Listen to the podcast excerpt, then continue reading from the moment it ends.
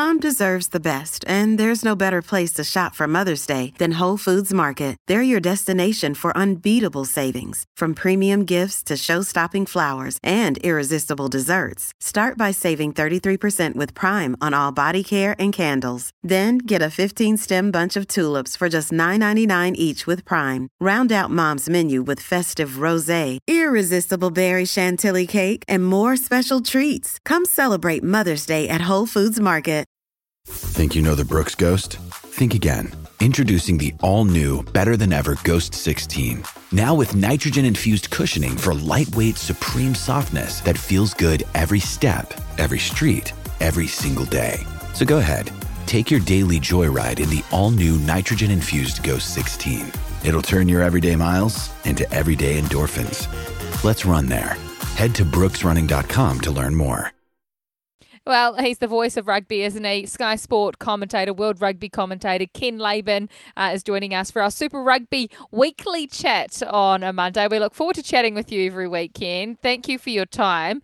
Let's get straight into it and continue that conversation about Tony Brown because Aucklanders and Blues fans are very excited. What sort of influence and impact do you think Tony Brown can have on this team uh, in this consulting role? Uh, well, thanks for having me, um, Kirst. And um, Beaver, well, from a Tony Brown perspective, to if we were to try to get um, try to get some sort of quantification of um, how good he's going to be in his new role with the Blues, you only have to look at where his where he's been in recent times, and um, and how he's coached. Um, we all know he was a very accomplished uh, number ten. He played with a uh, he played with a lot of teams that, with the greatest respect, they struggled, but because of him, he was able to keep them competitive.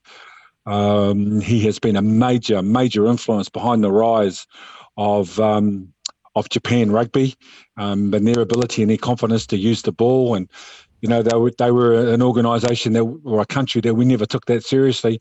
And then all of a sudden, that they became competitive overnight, running the ball out from their own quarter, five eights going to the line with options to drop the ball short or go long. And it was quite clear that from a coaching perspective, the Tony Brown influence uh, was alive and well. And obviously, alongside um, his great friend, uh, Jamie Joseph, they were a tremendous duo. So I would think that if I was a Blues fan, I'd be very excited. Um, if I was a Blues player, I'd even be more excited, um, especially for the halves and the backs to have the opportunity to um, to talk to Tony, who will encourage them. And uh, and we all know he's a, he's a trickster.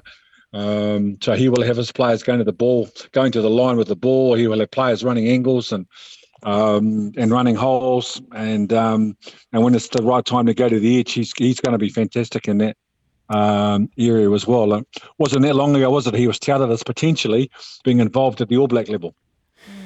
Now, Ken, why were he's talking Tony Brown and his new little team, uh, the Blues? Why not stay there?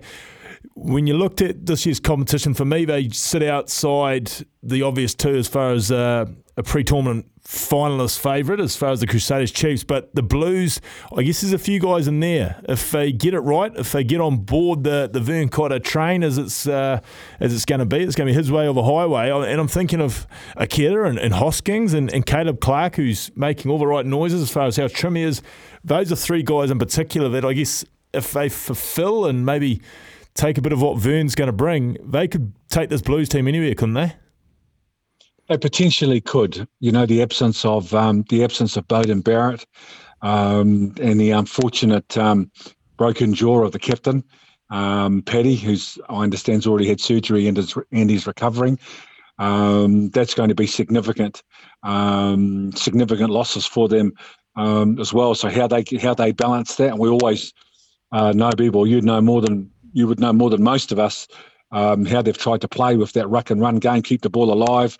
Um, those big back rowers going to the line and trying to trying to offload the ball um, in the tackle, and you know Akira and Hoskins, um, they well and truly have got the potential to cut any team um, to pieces. And they were interesting omissions from the World Cup team um, last year, so I would have thought that 2024 is uh, another year for them and a new regime and a new to make some noise with regard to an All Black jersey. Now, Ken, if we look at the team very close to uh, your part of the world, the Canes, we, we've talked long and hard about this uh, already this year. There's a cusp of, well, a crop of players who are on the cusp of taking their game or, or have to take their game to a new level. And uh, we're thinking about the Naholos and, and Moorbys and, and maybe even a Love or a Morgan or a Brett Cameron. There's opportunities for these guys, Baden Sullivan, Proctor.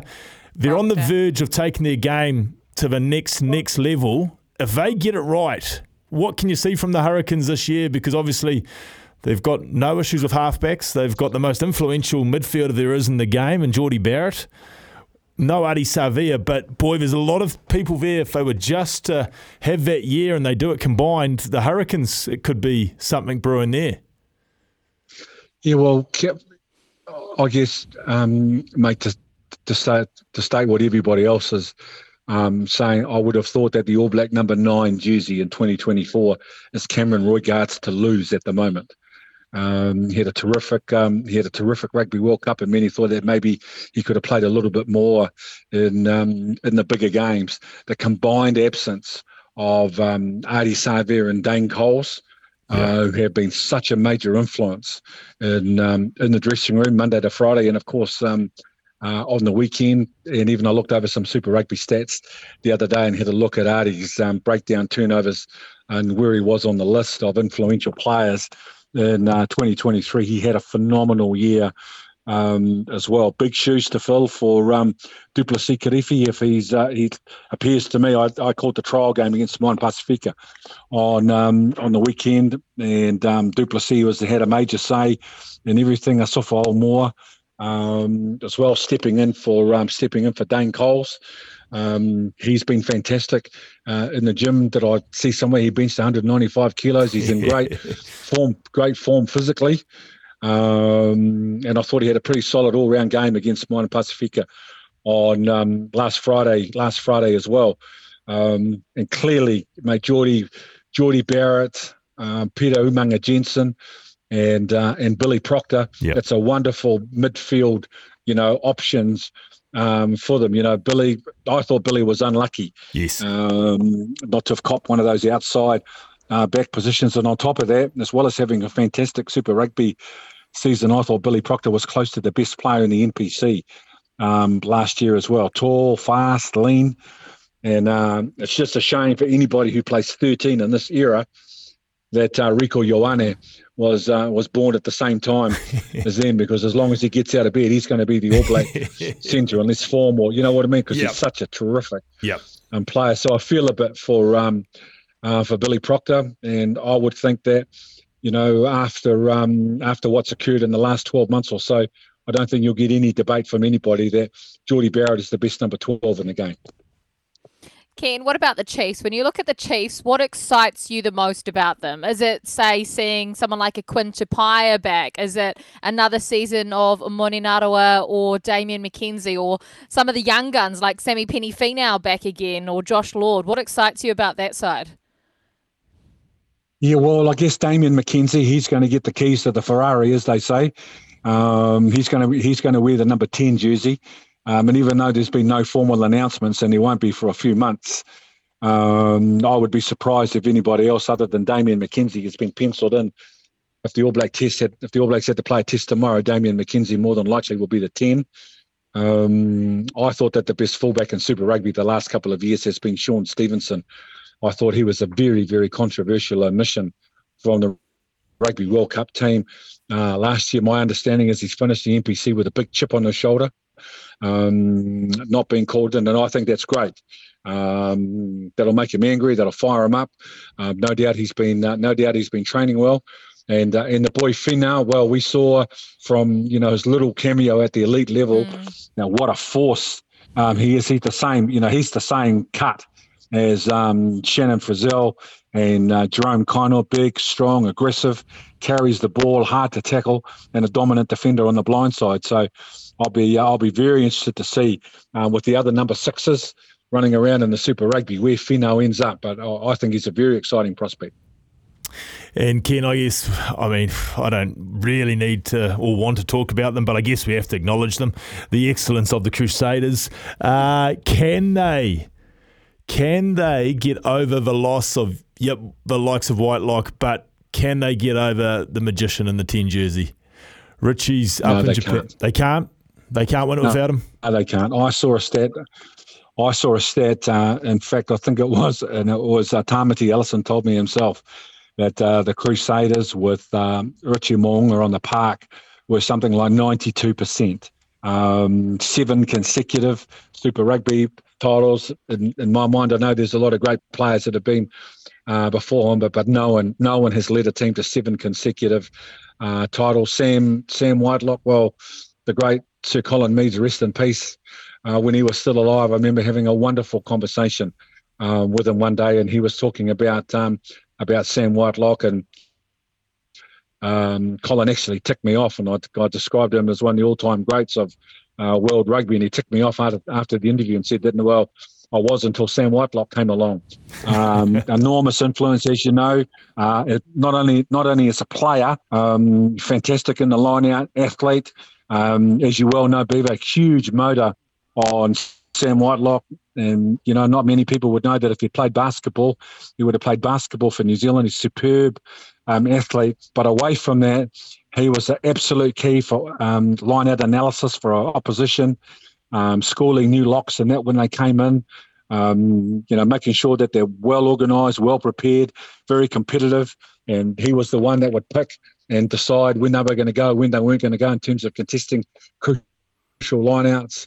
Um, and they are two enormous players um, in the game. Both of them, in my view, are headed to the Hall of Fame. Um, so, you know, can those two players be replaced? Uh, in my view, Beaver, no, they can't. Uh, challenge is going to be, you know, can the next players get close um, to the quality that those two players um, have produced in recent years? But, you know, both of them already the all-time great players of our game. Well, we head down to Dunedin now, Ken, and we talk about the Highlanders. Jamie Joseph is down there. What sort of impact do you think he will have as a director of rugby on this very young side? Can they be competitive? Well, he's the only coach. Firstly, um, just to remind our listeners, he's the only coach in the history of the Highlanders that have delivered them a uh, delivered them a title. In his time away um, from the Highlanders, uh, the work that he's done in uh, in Japan and the work that he's done as a consultant coach around the world, whoever you talk to, is very, very highly uh, highly regarded. We all know what kind of a coach he is. He's a, him and Clayton McMillan are carbon copies of each other. Uh, both hard men, uh, both tough guys, both coach um, and mentor their players in an uncompromising uh, way. And as we do with the Chiefs, I would expect the Highlanders under the Jamie Joseph um, influence to be far more impactful in the in the physical area and in the contact zone that they have uh, that they have done previously. It's a hallmark of his. It's a hallmark of his coaching, um, and and he will know um, how good the talent is, and nobody knows more than him how important it is that they win all those physical exchanges. So, for the Highlanders, um, it's going to be it's going to be a challenging year, but I expect them to be competitive. Very good. Absolutely great to chat to you, Ken. Thank you so much for your time for joining us on the program. Enjoy the first weekend of Super Rugby, and we'll chat next week. My pleasure. Got it.